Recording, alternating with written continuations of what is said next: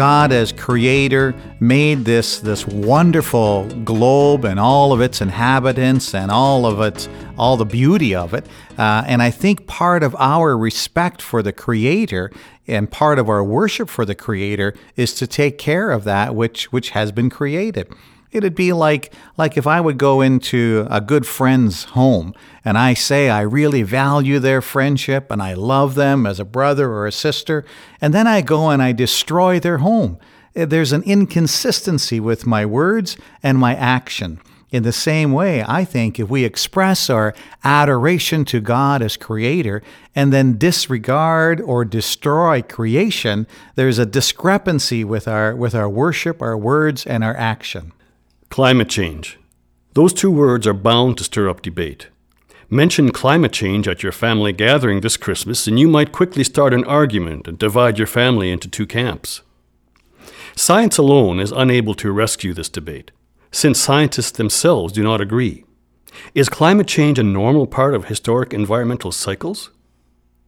How much of climate change can be attributed to human behavior? Willard Metzger, Executive Director of Mennonite Church Canada, has reflected deeply on climate change and creation care. And he thinks he may have found a way for Christians to tackle the polarized debate in a way that is holistic, truthful, respectful, and most importantly, faithful, no matter which side of the climate change fence you're on. Before we engage Willard, I want to read the Christmas story from Matthew 2, and we're going to touch on this text later in our conversation with Willard. The visit of the wise men. In the time of King Herod, after Jesus was born in Bethlehem of Judea, wise men came from the east to Jerusalem asking, Where is this child who has been born King of the Jews? For we observed his star at its rising, and have come to pay him homage. When King Herod heard this, he was frightened, and all Jerusalem with him. And calling together all the chief priests and the scribes of the people, he inquired of them where the Messiah was to be born. They told him, In Bethlehem of Judea, for so it has been written by the prophet. And you, Bethlehem, in the land of Judah, are by no means least among the rulers of Judah. For from you shall come a ruler, who is to shepherd my people Israel. Then Herod secretly called for the wise men, and learned from them the exact time when the star had appeared. Then he sent them to Bethlehem, saying, Go and search diligently for the child, and when you have found him, Bring me word, so that I may also go and pay him homage. When they had heard the king, they set out, and there ahead of them went the star that they had seen at its rising, until it stopped over the place where the child was. When they saw the star had stopped, they were overwhelmed with joy. On entering the house, they saw the child with Mary his mother, and they knelt down and paid him homage.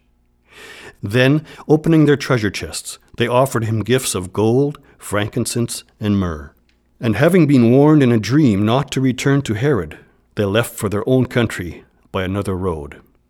Willard Metzger, welcome back to Church Matters. Thank you. It's good to be here again. Willard, what are you hearing about climate change from people in your circle of friends and family? Do you know people who disagree on this issue? Oh, absolutely. Um, and it's not so much that people are disagreeing that climate change is happening, but it's more that they're disagreeing on the cause of climate change. Uh, but one thing that we all do agree on is that we are responsible for our consumption patterns and its impact on our neighbors. So that's what I like to focus on. In the scripture text I just read, the word homage, which means to pay respect, shows up three times. Of all the Christian perspectives out there, you come at climate change from an angle of respect. Can you say more about that? Sure. I think this really is the platform, the best platform for the Christian approach on this on this dialogue. God as creator made this this wonderful globe and all of its inhabitants and all of its all the beauty of it. Uh, and I think part of our respect for the creator and part of our worship for the creator is to take care of that which which has been created. It'd be like like if I would go into a good friend's home and I say I really value their friendship and I love them as a brother or a sister, and then I go and I destroy their home. Eh, there's an inconsistency with my words and my action. In the same way, I think if we express our adoration to God as creator and then disregard or destroy creation, there's a discrepancy with our with our worship, our words and our action. Mm, I think that's a helpful illustration, Willard. You were at the UN Climate Change Forum in South Africa in 2011. I know you heard some really moving stories from inhabitants of island nations about the impact that climate change is having on their homes and their livelihoods. Can you share one of those stories? Yes, I can still hear those stories in my in my memory. I, I vividly remember some of the island states uh, d- describing how entire communities have had to be relocated because communities are now underwater, and hearing stories of children afraid to go to sleep at night because they're afraid that the rising sea levels will eventually carry them out to sea. Um, it's really tough to listen to people begging for their existence and saying that that if the global community doesn't take responsibility to help fight the impact of climate change, they're they're going to be losing their entire homes, their their entire uh, existence. Um, that that's pretty tough to hear. You recently wrote on your blog that you were disappointed that no Canadian church leaders attended the 2012 UN Climate Change Forum in Doha, Qatar. It took place just a few weeks ago. Why were no Canadian church leaders at this year's forum? Yeah, I struggled with that a lot as well. Um, I, I think part of it, certainly for me as well, it's the cost. It was a much costlier place to travel to. But I think even more so, it's that climate change, although many church leaders are concerned about it, it isn't their full time focus. And so there are a lot of other concerns or responsibilities that, that keep um, competing for attention. And, uh, and this year, I think, combined with the cost, as I said, um, not, not one of us were there. And I really regret that. So, does that mean there was no church representation at Doha at the 2012 UN Climate Change Forum? No church representation at all? Well, there is a very strong global church presence at each of these events. And thankfully, being a part of a larger coalition like the Canadian Council of Churches or the Evangelical Fellowship of Canada, we have opportunities to to be represented there as a whole. This year, the Canadian Council of Churches was able to work with our brothers and sisters from El Salvador and assure that our voice would also be represented with the voice of the representative from El Salvador. So I'm thankful for that. What are some compelling reasons for action on climate change that you believe should perk up the ears of Christians? I think it's clearly positioned within the golden rule, you know, of loving God with all your heart, soul, strength, and mind, and loving your neighbor as yourself. On the first instance, as I explained earlier, it's a part of worship. As we worship God, part of the way in which we express that worship is to care for all of that which God has created and to love your neighbor as yourself, even if our lifestyle and our consumption patterns have the risk of negatively impacting our global neighbors, then we want to take responsibility for that. I think those two reasons alone. Um, it's, it's an expression of our worship, and it's an expression of our worship to God in caring for our neighbors. Those two reasons alone, I think, compel us as Christians to, to be concerned about creation care.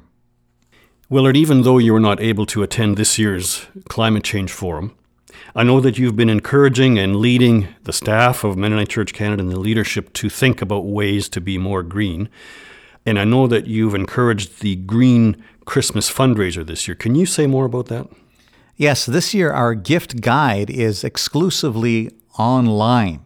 Uh, so we don't have print uh, mailings that we're going to be sending out, and that is particularly so that we can reduce our footprint um, by by reducing the amount of paper required. Um, it, this this is one practical expression, I think, that not only as Mennonite, Mennonite Church Canada in offering this this opportunity to be a part of supporting the things that people are excited about. Um, so not only do we express our, our concern for the earth in that way, but it also gives an opportunity for our supporters to align themselves with creation care as well. That's a big move away from paper and away from receiving something in every mailbox. Are you somewhat afraid that it's not going to get picked up sufficiently? That's certainly a risk that we that we have looked at. Uh, if it isn't in front of people, if it isn't something that people hold in their hands, will they be able to remember, even though they want to be a strong supporter of the church, will they remember to follow through? That's a risk we, we've taken. But certainly there is a substantial decrease in cost, in printing cost and mailing cost, so hopefully it makes it a manageable risk. So, Mennonite Church Canada is working in this very specific way to reduce its ecological footprint. Do you want listeners to add their voices to this discussion? What would need to happen, Willard, to empower church leaders such as yourself to take climate change even more seriously? I would welcome uh, hearing more from our constituency, from our from from the rest of the church. I know that particularly our young adult or student population, um, our young families, they are very concerned about about climate change, about creation care. I welcome their their response in in just reaffirming that. Uh, a strong response creates a, a strong platform for church leaders to be able to to be good leaders in this, and so I would welcome responses. And how would you like uh, people to reach you? I would love to hear from people. They can reach me by email, uh, wmetzger at mennonitechurch.ca. I'm on Facebook. Uh, they can respond to blogs, uh, the willardmetzger.blogspot. Uh, so I would any any way in which they would love to contact, give me a phone call. Willard, thanks so much for joining me on Church Matters today. It's always good to talk with you. Thank you. It's good to be here again. That concludes today's program, our final episode for 2012. Thank you to all our listeners wherever you are. Church Matters is made possible by the generous support of listeners like you. Thanks so much for your support. Please consider making a green gift to Mennonite Church Canada so that we can all help better care for creation. To give, just call 1 866 888 6785 or visit MennoniteChurch.ca and click on the Donate link. My name is Dan Dyck, and you've been listening to Church Matters. Know that you are called, equipped, and sent to be the church in the world today. Thanks for listening. As you go out from here, may the Lord go with you, the face of God shine on you every day. We are sent by God wherever we are living, salt and light as people of the way.